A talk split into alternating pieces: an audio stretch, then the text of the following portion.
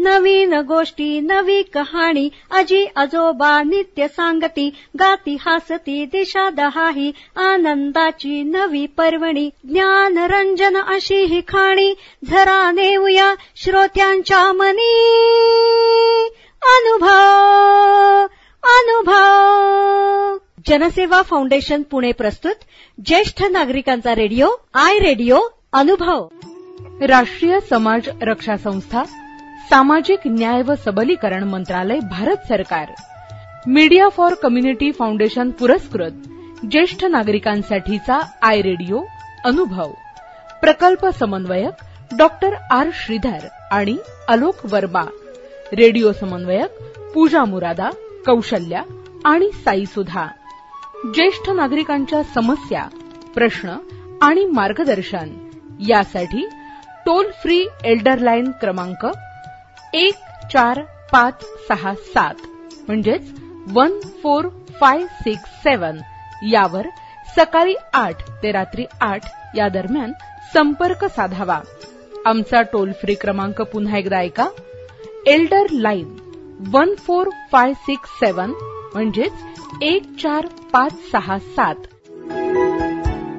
जनसेवा फाउंडेशन पुणे प्रस्तुत I radio अर्थात ज्येष्ठ नागरिकांचा रेडिओ अनुभव यावर तुमचं मनापासून स्वागत. आज आपण ऐकणार आहोत ज्येष्ठांसाठीचे कायदे आणि माहितीपर कार्यक्रम. या कार्यक्रमाच्या दुसऱ्या भागात ज्येष्ठांचा होणारा छळ आणि मेंटेनन्स या विषयावर आपल्याला अॅडव्होकेट प्रमोद ढोकळे मार्गदर्शन करणार आहेत. ऐकूयात तर. ज्या ज्येष्ठांना मुलं बाळा नाहीत त्यांचं काय तर? त्या ज्येष्ठांना मुलं बाळा नाहीत त्यांच्यासाठी मात्र त्यांनी असं सांगितलंय की त्या ज्येष्ठांच्या संपत्तीचे जे कोणी वारस असतील तर त्या वारसांना जबाबदार करण्यात अशा पद्धतीने ह्या व्याख्येमध्ये ह्या ज्येष्ठांना मेंटेनन्स देण्यासाठी त्याच्या मुलांना जे त्यांच्या प्रॉपर्टीचे वारस आहेत त्यांना जबाबदार करण्यात येते. आता मित्रांनो माझ्याकडे काही केसेस असे आले की त्यांनी सांगितलं की आमच्याकडे संपत्ती नाही. वारस तर कोणी नाहीच आहे. सेक्शन चारमध्ये जर आपण आलो तर आपल्याला सेक्शन चारमध्ये काय दिसतं?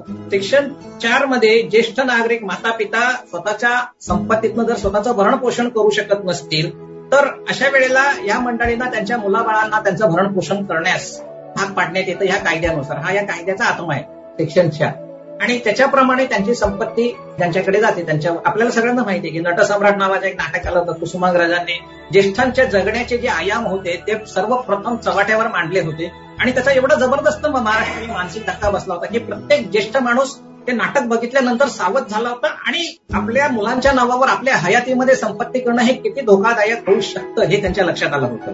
त्याच्यामुळे या सेक्शन चार प्रमाणे ह्या वारसांच्याकडे जर ज्येष्ठांनी अशी संपत्ती केली असेल तर त्या वारसांवर भरण पोषणाची जबाबदारी मॅन्डेटरीली किंवा कायदेशीररित्या टाकलेली आहे. आता सेक्शन पाच प्रमाणे जर आपण बघितलं तर हे जी ज्येष्ठ मंडळी आहेत ती मुलांच्याकडनं भरण पोषण करण्यास लायक आहे. तर त्यांनी काय करायचं? त्या ट्रायब्युनलकडे अप्लाय करायचं आहे ट्रायब्युनलकडे अप्लाय करताना आपण बघितलं की बेसिकली मी कायदा वगैरे सांगतो त्याच्यात लोक फार गोंधळून जातात. परंतु प्रत्येक कायद्याला एक नियम असतो. एक लक्षात घ्या. कायद्याला अधिनियम मराठीत बोलतात आणि या अधिनियमाला जोडून नियम असतात. तर कायदा कसा राबवायचा याची आपल्याला माहिती मिळते या अधिनियमामध्ये. अधिनियम म्हणजे कायद्यामध्ये जी माहिती असते ही तशी त्रोटक असते. तर ह्या रूल्समध्ये जर आपण गेलो तर आपल्याला कळतं की अर्जाचा एक नमुना त्यांनी दिलेला आहे. त्या अर्जाच्या नमुनाप्रमाणे ज्येष्ठांनी स्वतःचं नाव लिहायचं स्वतःच्या संपत्तीचे डिटेल्स द्यायचे आपल्या वारसांचे डिटेल्स द्यायचे दोन मुलं असतील तीन मुलं असतील तर त्यांची नावं लिहायची. आणि ह्याच्यामध्ये आपण एक डिक्लेरेशन द्यायचं असतं की मी माझ्या संपत्तीतनं मिळणाऱ्या एकूणच महिन्याच्या पैशातनं मी स्वतःचं भरण पोषण करू शकत नाही माझ्या स्वतःच्या आरोग्याचा खर्च मी निभावू शकत नाही. सोबत माझ्या मुलांना माझ्यासाठी भरण पोषणासाठी पैसे देण्यास बाध्य करण्यात यावा अशा पद्धतीचा हा अर्ज आहे. आणि त्या अर्जाचा नमुना देखील आपल्याला ह्या नियमामध्ये तंतुतंत सापडतो. त्याच्याप्रमाणे ते करायचं असतं. फार it is not a rocket science लक्षात तो बघितल्यावर कोणी माणूस ते करू शकतो. आणि आपल्या जनसेवा फाउंडेशनचे कार्यकर्ते देखील अशा पद्धतीचे अशा केसेस डील करायला लागलेले आहेत. आणि त्यांना जी काही मदत लागते ती मी त्यांना वेळोवेळी नमुन्याचे जे फॉर्म्स आहेत अप्लिकेशन फॉर्म्स ते देखील पाठवत असतो. तर अशा रीतीने अतिशय सोप्पा अशा पद्धतीचा हा कायदा आणि ट्रायब्युनलकडे अर्ज केल्यानंतर नव्वद दिवसामध्ये तो निकाली काढावा लागतो. आता एखादा ज्येष्ठ जर ऐंशी वर्षापेक्षा जास्त असेल तर त्या ट्रायब्युनल व आता असा बंधन घालण्यात आलं की त्यांनी तो साठ दिवसातच निकाली काढावा. सगळेच ज्येष्ठ म्हणतात की कायद्यापुढे गेल्यावर आम्हाला बराच वेळ लागतो. हा जो प्रकार इथे केला न्यायाधिकरण इथे केलेला आहे त्याच्यामध्ये सब डिव्हिजनल ऑफिसर हे सगळं आपल्याला माहिती आहे तर हा जो माणूस आहे हा कलेक्टरने अपॉइंट केलेला त्याचा प्रत्येक सब डिव्हिजन जिल्ह्यातल्या उपविभागातला उपविभागीय अधिकारी असतो. तो प्रत्येक अर्ज त्याच्याकडे असतो. म्हणून मेंटेनन्सचा जो प्रत्येक अर्ज असतो समरी पद्धतीने डिस्पोज ऑफ करतो. आणि समरी ट्रायल पद्धतीने केल्यामुळे आपल्या कोर्टाचे सगळे जे नियम असतात ना म्हणजे पुराव्याचे नियम किंवा पुराव्याचा कायदा किंवा सिव्हिल प्रोसिजर कोडचा कायदा हे सगळे इथे गैर लागू आहे किंवा ते बघतच नाही. आणि मुळामध्ये ह्या कायद्यामध्ये वकिलांना परवानगी नसल्यामुळे इथे डिली डॅलिंगला देखील फारसा स्कोप असा त्यांनी ठेवलेला नाहीये. हे या न्यायाधिकरणाचं सगळ्यात महत्वाचं एक वैशिष्ट्य आहे. त्याच्यानंतर ज्युडिशियल मॅजिस्ट्रेट फर्स्ट क्लास याला जे पॉवर्स असतात सीआरपीसी मध्ये ते सगळे पॉवर्स या न्यायाधिकरणामध्ये बसलेला पीठासीन अधिकारी असतो. हा जेव्हा समन्स देतो मुलांना किंवा वारसांना तेव्हा त्या मंडळींना तिथे न्यायालयात हजर होण्याशिवाय पर्यायच नसतो. हे सगळ्यात महत्वाचं म्हणजे एकीकडे ह्याला सिव्हिल प्रोसिजर कोडचे ज्युडिशियल मॅजिस्ट्रेट फर्स्ट क्लासचे अधिकार दिले कशासाठी? तर समन्स देऊन वारसांना आपल्यासमोर बोलून घेण्यासाठी. त्यांच्यासमोर आलेली कागदपत्र आहे त्याची पडताळणी करण्यासाठी आणि त्या पडताळणीचं समरी प्रोसिजरने डिस्पोज करण्यासाठी. तर ह्या सगळ्या पॉवर्स यांना दिल्यामुळे हा कायदा अतिशय वेगळा आणि महत्त्वाचा ठरतो कारण याच्यामध्ये कायद्याच्या तत्कालीन ज्या आपल्या डिले करण्याच्या टॅक्टिक्स आहेत त्या सगळ्यांना छेद दिलाय आणि वकिलांना देखील अपेअर व्हायला मनाई करण्यात आली. आता वकिलांना जेव्हा इथे अपियर होण्यास मनाई करण्यात आलेली आहे तेव्हा सगळ्यात महत्वाचं मग काय होतं तर मग ती जबाबदारी आपल्या एनजीओची किंवा सेवाभावी संघटनांची ठरते. म्हणूनच फेस्कॉमचे जे कार्यकर्ते असोत किंवा जनसेवा फाउंडेशनचे आमचे एमएसडब्ल्यू झालेले माझे मित्र असोत तर ह्यांच्यावर आता ही जबाबदारी या कायद्याने टाकलेली आहे. आणि त्याचा जो नियम आहे मगाशी मला सांगितल्याप्रमाणे रूल्स त्या कायद्याला लागून जे रूल्स बनवलेले त्याच्यामध्ये त्यांनी स्पष्टपणे सांगितलेलं आहे. हे एखाद्या ज्येष्ठ नागरिकांचा असा जर इश्यू असेल तर कुठलाही वकील त्याच्यातर्फे ह्या ट्रायब्युनल पुढे न्यायाधिकरणाकडे येऊ शकत नाही. तर त्याच्यासाठी एखाद्या एनजीओने यावं किंवा त्याच्या माहितीच्या एखाद्या व्यक्तीने देखील यावं. पण त्या माणसाचं काम या क्षेत्रातलं काहीतरी एक असावं. आणि म्हणूनच जनसेवा फाउंडेशनकडे ट्रायब्युनलने अशा अनेक केसेस समेटासाठी किंवा रिकन्सायलेशनसाठी पाठवतात. मला वाटतं फेसकॉमकडे देखील आपल्याकडे अशा केसेस पाठवल्या जातात का ट्रायब्युनल तर्फे? कारण नियमामध्येच त्यांनी सांगितलेलं आहे की पीठासीन अधिकारी त्याला योग्य वाटेल अशा एनजीओकडे दोन्ही व्यक्तींना म्हणजे ज्येष्ठांना आणि त्याच्या वारसांना समेटासाठी सर्वप्रथम पाठवून देईल. त्यांच्या दोघांच्या मध्ये जर समेट झाला तर तशा पद्धतीचं लेटर आपल्याला परत ट्रायब्युनलकडे पाठवावं लागतं की या दोघांचा समेट झालाय आणि या वारसाने याच्या आई वडिलांना दहा हजार रुपये किंवा वीस हजार रुपये दहा हजाराची लिमिट आहे लक्षात घ्या. द्यायचं मान्य केलेलं आहे. आणि असा जेव्हा आपण उलट लेटर ट्रायब्युनलकडे पाठवतो त्याच्यानंतर ट्रायब्युनल फायनल ऑर्डर काढतात तर ह्या समेटासाठी त्या दोघांना जर अशा वेळेला एनजीओ नसेल कारण बऱ्याचशा ठिकाणी असं होतं की एनजीओ रेडिली अवेलेबल मिळत नाही. म्हणजे टेस्कॉम असेलच असं नाही किंवा इतर ज्येष्ठ नागरिक संघ पुढे येतीलच असंही नाही. तिथे जनसेवाचे लोकही नसतील तर अशा वेळेला त्या दोघांना मान्य असेल की स्थिराईत व्यक्ती देखील इथे या समेटाचं काम करू शकते एवढी फ्लेक्झिबिलिटी ह्या कायद्यामध्ये. तर सगळ्यात महत्वाचं म्हणजे की ही फ्लेक्झिबिलिटी हा समिट आणि रिकन्सायलेशन होण्याची जी फॅसिलिटी आहे त्याच्यामुळे दोन व्यक्तींच्या मध्ये म्हणजे मुलांच्या मध्ये आणि आई वडिलांच्या मध्ये कटुता येऊ नये. अशा पद्धतीची काळजी या कायद्यामध्ये घेतलेली आहे. त्याच्यामुळे मुळात ज्येष्ठांच्या डोक्यामध्ये असं असतं की आता या माझं वय झालेलं आणि एवढ्या मात्रपणे मग मी मुलांच्या बरोबर वाईटपणा कशाला घेऊ? तर आपण आपल्याकडे आलेल्या प्रत्येक माणसाला हे नक्की सांगितलं पाहिजे की ह्याच्यामध्ये वाईटपणा घेण्याचा प्रश्न नाही. आपण गोडी गुलाबीतून यातनं तोडगा काढू शकतो पण तुमच्या मुलांशी बोलू शकतो. आणि हे काम शेवटी आपल्याला करायचे ट्रायब्युनल ट्रायब्युनलच्या जागी जरी असेल तरी सर्वप्रथम ह्याच्यावरचा तोडगा काढण्याचं काम आपल्याला करायचं आणि त्याची सुरुवात आपण जेवढ्या लवकर करू ते तेवढं जास्त चांगलं राहील. आणि त्याच्यासाठी अर्थातच गरज काय आहे? गरज आहे ह्या कायद्याची नेमकी माहिती असण्याची एकीकडे. दुसरीकडे मित्रांनो या कायद्यामध्ये अनेक भाग आहेत. हा कायदा हा केवळ ज्येष्ठांना भरण पोषणासाठी मेंटेनन्स करून देणारा कायदा नाहीये. तर ज्येष्ठांनी या कायद्यानुसार ज्या ज्येष्ठांनी आपली संपत्ती आपल्या मुलांना किंवा वारसांना दिलेली आहे आणि त्या वारसांनी जर ती संपत्ती घेतली ज्येष्ठांना तुम्हाला आम्ही सांभाळतो ह्या कंडिशनवर आणि त्याच्यानंतर त्यांना सांभाळलं नाही सोडून दिलं. तर अशा वेळेला हा कायदा ज्येष्ठांनी कुठलाही लिगल डॉक्युमेंट करून जर केली असेल म्हणजे उदाहरणार्थ गिफ्ट डीड केली असेल त्यांच्या प्रॉपर्टीचं तर ते गिफ्ट डीड देखील कॅन्सल करता येईल. हक्क सोडपत्र केलं असेल तर ते हक्क सोडपत्र देखील कॅन्सल नाशिकची केस आपल्या सगळ्यांना माहिती आहेच. नाशिकचे जे जिल्हाधिकारी सूरज मांढरे आहे यांनी एका बहिणीने आपल्या भावाला आपल्या वाटेची जी संपत्ती होती म्हणजे जमीन होती शेत जमीन ती भावाच्या नावाने हक्क सोडपत्र करून दिली. तर हक्क सोडपत्र हे रजिस्टर केलं गेलं. त्याच्यामुळे it became a legal document आता कुठलंही लिगल डॉक्युमेंट की ज्याच्यामध्ये संपत्ती ट्रान्सफर होते दिली जाते असं लिगल डॉक्युमेंट कॅन्सल करणं ही अतिशय अवघड गोष्ट आहे. आपण कुठल्याही कायद्यामध्ये जा तुम्ही ट्रान्सफर ऑफ प्रॉपर्टी ऍक्टमध्ये जा तुम्ही कॉन्ट्रॅक्ट ऍक्टमध्ये जा कुठलंही कॉन्ट्रॅक्ट किंवा कुठलंही transfer of property document agreement for sale हे कॅन्सल करणं हे शक्य होत नाही.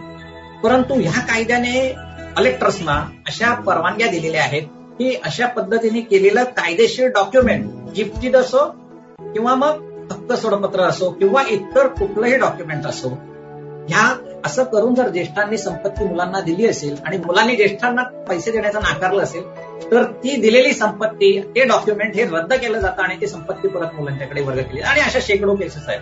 आपल्या कडे देखील अशा अनेक केसेस आहेत आणि याची उदाहरणं देखील अनेक आहेत. परंतु नुकतंच मला जे महत्वाचं वाटलं ते हक्क सोड पत्र वाटलं. कारण हक्क सोड पत्रामध्ये असं होतं की हक्क सोड पत्राद्वारे जो अन्याय केला जातो हा मुख्य करून महिलांवर अन्याय केला जातो. आता संयुक्त राष्ट्रसंघामध्ये तुम्हाला सांगतो की हा जो विचार झाला की एजिंग संबंधीचा दोन हजार दोनचा प्लान आहे त्याच्यानंतर वर्किंग ग्रुप झालेले आहेत. त्या सगळ्यांच्या मध्ये त्यांना असं लक्षात आलंय की स्त्री आणि पुरुष हे दोघेही जरी ज्येष्ठ असतील तरी महिलांवर होणारे अन्याय जास्त आहेत. महिलांबाबत होणारा भेदभाव जास्त आहे आणि म्हणून महिलांच्यावर भेदभाव केले जाऊ नये त्याच्या संबंधी देखील काय काय करता येईल त्याचेही मार्गदर्शन संयुक्त राष्ट्रसंघाने वेळोवेळी केलेलं आहे.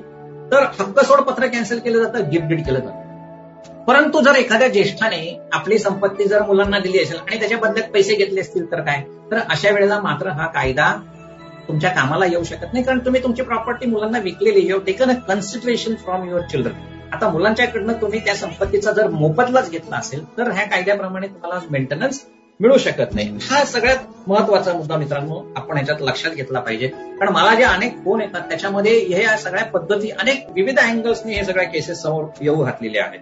तर सगळ्यात महत्वाचं म्हणजे तडजोड होते. तडजोड करण्यासाठी लिगल डॉक्युमेंट केलं असेल तर ते लिगल डॉक्युमेंट कॅन्सल करण्याचा अधिकार पीठासीन अधिकाऱ्यांना सब डिव्हिजनल ऑफिसर्सना आहे.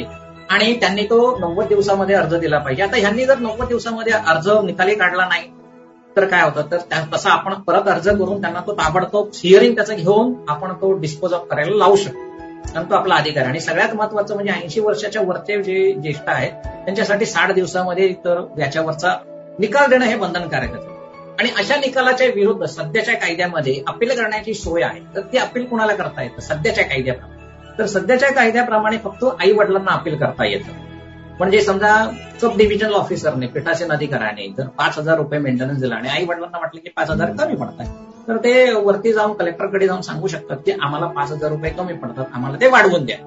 आणि अशा तीस दिवसामध्ये तो त्यांना अपील करायची परवानगी आहे आणि तीस दिवसामध्ये अपील केल्यानंतर कलेक्टरकडनं फायनल ऑर्डर तर अशा पद्धतीने हा जो अपील करण्याची जी परवानगी सध्या आहे ती फक्त आई वडिलांना नाही परंतु प्रपोज अमेंडमेंटमध्ये म्हणजे जे अमेंडमेंट बिल आहे त्या अमेंडमेंट बिलावर आता डॉक्टर विनोद शाह हे त्या कमिटीवर आहेत आणि त्या अमेंडमेंट बिलावर त्यांची चर्चाही चालू होती. तर त्या बिलामध्ये आता त्यांनी असं सांगितलंय की केवळ आई वडिलांना नाही तर मुलांना देखील सांगितलं की तुम्ही आई वडिलांना दहा हजार रुपये द्या किंवा पंधरा हजार द्या बदललेल्या कायद्याप्रमाणे. तर त्याच्या विरुद्ध मुलांना अपील करता यावं म्हणून ती देखील परवानगी आता नवीन कायद्यामध्ये it is propose it is at a propose state त्याच्यानंतर ज्येष्ठांचा होणारा छळ ज्येष्ठांचा होणारा छळासंबंधी देखील इथे कलम चोवीसमध्ये तरतूद सांगून ठेवलेली आहे की आपण बघतो की ज्येष्ठांचा शारीरिक मानसिक आर्थिक अशा अनेक प्रकारे छळ होतात.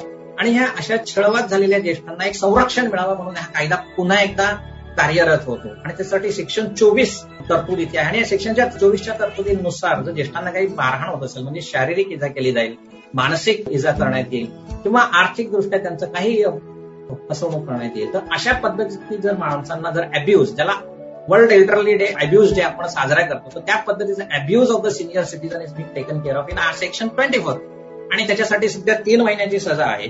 तर ही सजा देखील आपल्या प्रपोज ऍक्टमध्ये आता सहा महिन्याची होणार आहे. आणि आपल्या पुढे काउन्सिलिंगला आलेल्या केसेसमध्ये देखील आपण मला वाटतं की अशा ज्येष्ठांनी जर आपल्याकडे अशा तक्रारी केल्या असतील तर काउन्सिलिंग स्टेजला आपण त्या मुलांना स्पष्टपणे किंवा नातेवाईकांना अशी वॉर्निंग देऊन ठेवायची की जर ह्या माणसाचा छळ तुम्ही केलात आम्हाला तसं कळलं तर तुमच्या विरुद्ध आम्ही पोलीस स्टेशनला कंप्लेंट करून तुम्हाला आम्ही तुरुंगात बसवू असं आपण सज्जड जण देखील येऊ शकतो. कारण एकदा आता ज्येष्ठांच्या बाजूने सेक्शन चोवीस आहे आणि त्याच्यासाठी तीन महिन्याची जी सजा आहे ती देखील वाढवण्याची तरतूद करण्यात आलेली आहे. तर अशा पद्धतीने मित्रांनो हा जो कायदा आहे हा एकीकडे या सगळ्या गोष्टीची काळजी घेतोय की ज्येष्ठांचं जगणं जास्तीत जास्त सुकर व्हावं आणि आता हा कायदा बदलल्यानंतर ज्येष्ठांच्या गरजा आहेत त्या दहा हजारामध्ये भागवल्या जात नाही. म्हणून त्या दहा हजाराची लिमिट काढली जात आहे. दुसरीकडे मुलांची व्याख्या बदलली जात आहे. मुलांच्या व्याख्येमध्ये सुनांना देखील घेतले आहे कारण आपण बघतोय की डोमेस्टिक व्हायलन्स ऍक्ट असो किंवा मेंटेनन्स ऍक्ट असो मेंटेनन्स ऑफ लिव्हन्स तर त्याच्यामध्ये देखील असं आहे की एका क्षणी सुनांना सासऱ्याकडनं देखील मेंटेनन्स मागता येतो असा प्रकार तिकडे आहे. परंतु त्याचा उलटा प्रकार आपल्या कायद्यात नव्हता. आणि म्हणून आता सुनांना देखील सासऱ्याला मेंटेनन्स देण्यास भाग पाडण्यात यावं अशी तरतूद आता या नवीन कायद्यामध्ये केली जाते. त्याच्यानंतर सगळ्यात महत्वाचं आणखीन एक सांगायचं राहिलं की section one twenty five of CRPS म्हणजे क्रिमिनल प्रोसिजर कोडच्या एकशे पंचवीस खाली ज्येष्ठ नागरिक मुलांच्याकडनं मेंटेनन्स सध्या मागू शकतात. परंतु ती प्रोसिजर किंवा तो खटला आपल्याला कुठे चालवावा लागतो तर क्रिमिनल कोर्टामध्ये दाखवा. म्हणजे फौजदारी दंडाधिकाऱ्यांच्या पुढे आपल्याला ते जावं लागतं. आणि इथे आपण कलेक्टरच्या समोर आहोत. मग हा कायदा आणि तो कायदा याच्यामध्ये जर ज्येष्ठांना चॉईस करायचा असेल की मला सीआरपीसी एकशे पंचवीस प्रमाणे मेंटेनन्स मिळावा की मला section maintenance of act two thousand seven प्रमाणे मला मिळावा. हे त्यांना इथे ठरवायची मुभा दिलेली आहे. जर सीआरपीसी एकशे पंचवीस खाली जर त्यांना मिळणारी रक्कम कमी असेल तर त्यांनी ते सोडून द्यायचं तो रद्द करायचा. ते नको मला म्हणून सांगायचं. पण तशा पद्धतीचं डिक्लरेशन इथे कलेक्टर समोर देणं आवश्यक आहे. आपल्याला सीआरपीसी खालचं पण मेंटेनन्स पाहिजे आणि ह्याच्या खालचंही मेंटेनन्स पाहिजे असं होऊ शकत नाही. आणि त्याच्यासाठी स्पष्टपणे याच्यात कायद्यात नमूद केलंय की ज्येष्ठांनी नेमकं सांगावं की तुमचा सीआरपीसी खाली म्हणजे फौजदारी दंडाधिकाऱ्यांच्या समोर मुलांच्याकडनं मेंटेनन्सचा एखादा खटला आहे का? असल्यास तुमच्या बाजूने ऑर्डर झाली का? किती पैसे मिळतात? हे सगळं इथे डिक्लरेशन देणं देखील अतिशय आवश्यक आहे. श्रोते हो आत्ताच आपण ज्येष्ठांसाठीचे कायदे आणि माहितीपर कार्यक्रम. या कार्यक्रमाच्या दुसऱ्या भागामध्ये ज्येष्ठांचा होणारा छळ आणि मेंटेनन्स यावर अॅडव्होकेट प्रमोद ढोकळे यांनी केलेलं मार्गदर्शन जाणून घेतलं. श्रोते हो अशाच माहितीपूर्ण कार्यक्रमासाठी ऐकत आहात जनसेवा फाउंडेशन पुणे प्रस्तुत. आय रेडिओ अर्थात ज्येष्ठ नागरिकांचा रेडिओ अनुभव आय रेडिओ. देखिए जीवन के चक्र में उम्र ढलना एक आम सी बात होती है। और इसका बहुत अच्छा उदाहरण आपके सामने इस समय बैठा आपसे बात कर रहा है। लेकिन ज़िंदगी के इस पड़ाव में कभी कभी ऐसा पल भी आता है, जब आपको कुछ मदद की ज़रूरत पड़ती है। चाहे वो पारिवारिक हो, स्वास्थ्य संबंधी हो, आर्थिक हो, कोई विवाद हो या शोषण का मामला। लेकिन आपके इन सभी जरूरतों को देखते और समझते हुए भारत सरकार ने शुरू की है एक एल्डर लाइन। जहाँ आपको मिलेगा आपके सारे समस्याओं का समाधान। फ़ोन नंबर है one four five six seven. अब भले आपके बच्चे आपके साथ रहते हो या किसी दूसरे शहर में हो, ये है आपका अटूट सहारा। तो बस ज़िंदगी के उन सुनहरे लम्हों को संजो कर अपने आज को बेफिक्री से आप जिए, क्योंकि अब ओल्ड एज बनेगा गोल्डन एज। कैसे? One four five six seven. याद रखिएगा। राष्ट्रीय समाज रक्षा संस्था सामाजिक न्याय व सबलीकरण मंत्रालय भारत सरकार. मीडिया फॉर कम्युनिटी फाउंडेशन पुरस्कृत. ज्येष्ठ नागरिकांसाठीचा आय रेडिओ अनुभव. प्रकल्प समन्वयक डॉक्टर आर श्रीधर आणि अलोक वर्मा. रेडिओ समन्वयक पूजा मुरादा कौशल्या आणि साई सुधा. ज्येष्ठ नागरिकांच्या समस्या प्रश्न आणि मार्गदर्शन. यासाठी टोल फ्री एल्डर लाईन क्रमांक एक चार पाच सहा सात म्हणजेच one four five six seven यावर सकाळी आठ ते रात्री आठ या दरम्यान संपर्क साधावा. आमचा टोल फ्री क्रमांक पुन्हा एकदा ऐका. Elder line one four five six seven म्हणजेच एक चार पाच सहा सात नवीन गोष्टी नवी कहाणी अजी आजोबा नित्य सांगती गाती हासती दिशा दहाही आनंदाची नवी पर्वणी ज्ञान रंजन अशी ही खाणी. झरा नेऊया श्रोत्यांच्या मनी. अनुभव अनुभव. जनसेवा फाउंडेशन पुणे प्रस्तुत. ज्येष्ठ नागरिकांचा रेडिओ आय रेडिओ अनुभव.